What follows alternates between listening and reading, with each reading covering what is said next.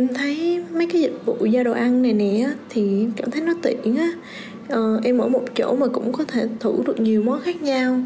Nhưng mà đặt đồ ăn vậy hoài thì em Xin chào, quý thính giả đang lắng nghe podcast Báo Tuổi Trẻ.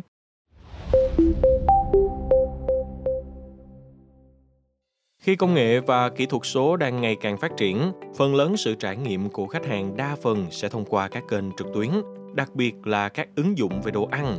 Trong những năm trở lại đây thì không ít những ứng dụng dịch vụ về đồ ăn đã tăng lên vượt bậc và thu hút được rất là nhiều đối tượng sử dụng, nhất là đối với thế hệ Gen Z. Đối với các ứng dụng đặt đồ ăn thì cái tiện lợi cho những người làm việc ở văn phòng như mình mình có thể order những món mà mình muốn trên app rồi người ta sẽ giao tới rồi mình xuống lấy thôi em thấy mấy cái dịch vụ giao đồ ăn này nè thì cảm thấy nó tiện á. Ờ, em ở một chỗ mà cũng có thể thử được nhiều món khác nhau. Nhưng mà đặt đồ ăn vậy hoài thì em thấy cũng khá tốn kém. Em cũng cố thử mang cơm nhà theo để tiết kiệm chi phí á, nhưng mà em thấy nó lỉnh kỉnh bất tiện lắm. Nên rồi em cũng quyết định đặt đồ ăn online luôn. Thì uh, thật ra thì mình cũng uh, hay bận á, nên là mình hay ờ, đặt đồ ăn trên app và mình thấy là app nó khá tiện lợi bởi vì khi mà đặt đồ ăn trên app thì mình tiết kiệm được thời gian nấu nướng. Mình có thể chủ động được mọi thứ nè. Chị rất là hay sử dụng luôn tại vì các ứng dụng này rất là tiện lợi mà chị thì toàn làm việc toàn thời gian ở nhà thôi. Nên là chị thường hay đặt các cái app đồ ăn tần suất thì chắc là khoảng đâu đó 3 lần trên một ngày. Tính tới thời điểm hiện tại, theo báo cáo về thị trường giao đồ ăn 6 nước ASEAN của Momentum Work, tổng giá trị hàng hóa gọi tắt là GMV của dịch vụ này tại Việt Nam trong năm 2022 là 1,1 tỷ đô la Mỹ. Tại sao con số này lại cao đến như vậy? Theo báo cáo của Momentum Work cho biết, hiện tại Việt Nam đang nằm trong nhóm tổng chi tiêu cho dịch vụ giao đồ ăn và ngày càng có chiều hướng tăng cao cùng với các nước như là Malaysia và Philippines trong khi đó, tổng giá trị hàng hóa của thị trường giao đồ ăn tại Singapore, Thái Lan và Indonesia thì bị suy giảm. Bà Lê Nguyễn Ngọc Dung, giám đốc phát triển đối tác GoFood thuộc Gojek của Việt Nam cho biết,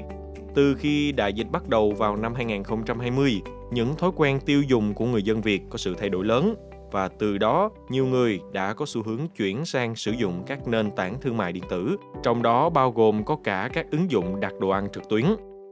Trong giai đoạn dịch, khi mà các vấn đề ăn uống gặp khó khăn do hạn chế về di chuyển, thì cũng là thời điểm thị trường giao đồ ăn trực tuyến lên ngôi và chiếm trọn ưu thế với mức độ tăng trưởng đáng kể về lượng sử dụng. Vào năm 2022, khi các hạn chế đã được gỡ bỏ, cuộc sống của người dân dần trở lại bình thường, thì các dịch vụ giao hàng trực tuyến vẫn tiếp tục phát triển và trở thành ngành công nghiệp tỷ đô vào cuối năm. Đại diện của Shopee Food cũng nhận định thị trường dịch vụ giao đồ ăn có sự tăng trưởng đáng kể trong những năm gần đây, đặc biệt là vào năm 2022. Bên cạnh đó, đại diện cho cả hai nhãn hàng là GoFood và ShopeeFood cũng chia sẻ một trong những yếu tố để thúc đẩy sự phát triển của thị trường giao đồ ăn trực tuyến là tính tiện lợi và khả năng tiếp cận dễ dàng.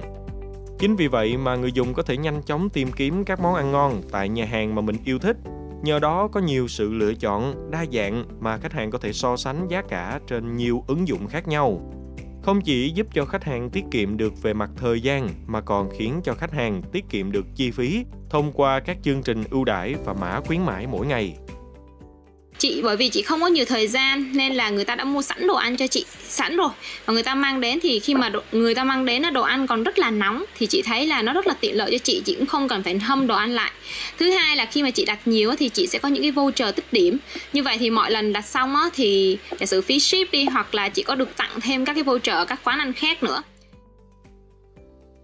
Mấy ứng dụng này thì nó sẽ giúp cho người ta có thể đặt mua đồ ăn đa dạng hơn đi nắng nóng hoặc là trời mưa thì có thể hạn chế khỏi phải đi ra ngoài mà vẫn có đồ ăn ờ, mang đến tận nhà. Và giá cả nếu mà mua với combo lớn với đông người ăn thì có thể nó tiết kiệm hơn rất là nhiều. À, thật ra thì chị thường á chị chỉ đặt những cái quán mà chị đã ăn rồi chị cảm thấy là cái chất lượng nó được á thì chị mới dám quay lại thôi. Còn thường thì chị sẽ không có dám thử các cái món mới. Ngoài việc tiện lợi ra thì vấn đề vệ sinh an toàn thực phẩm thì mình không thể nào mà kiểm soát được người ta chế biến như thế nào thì mình ăn như vậy thôi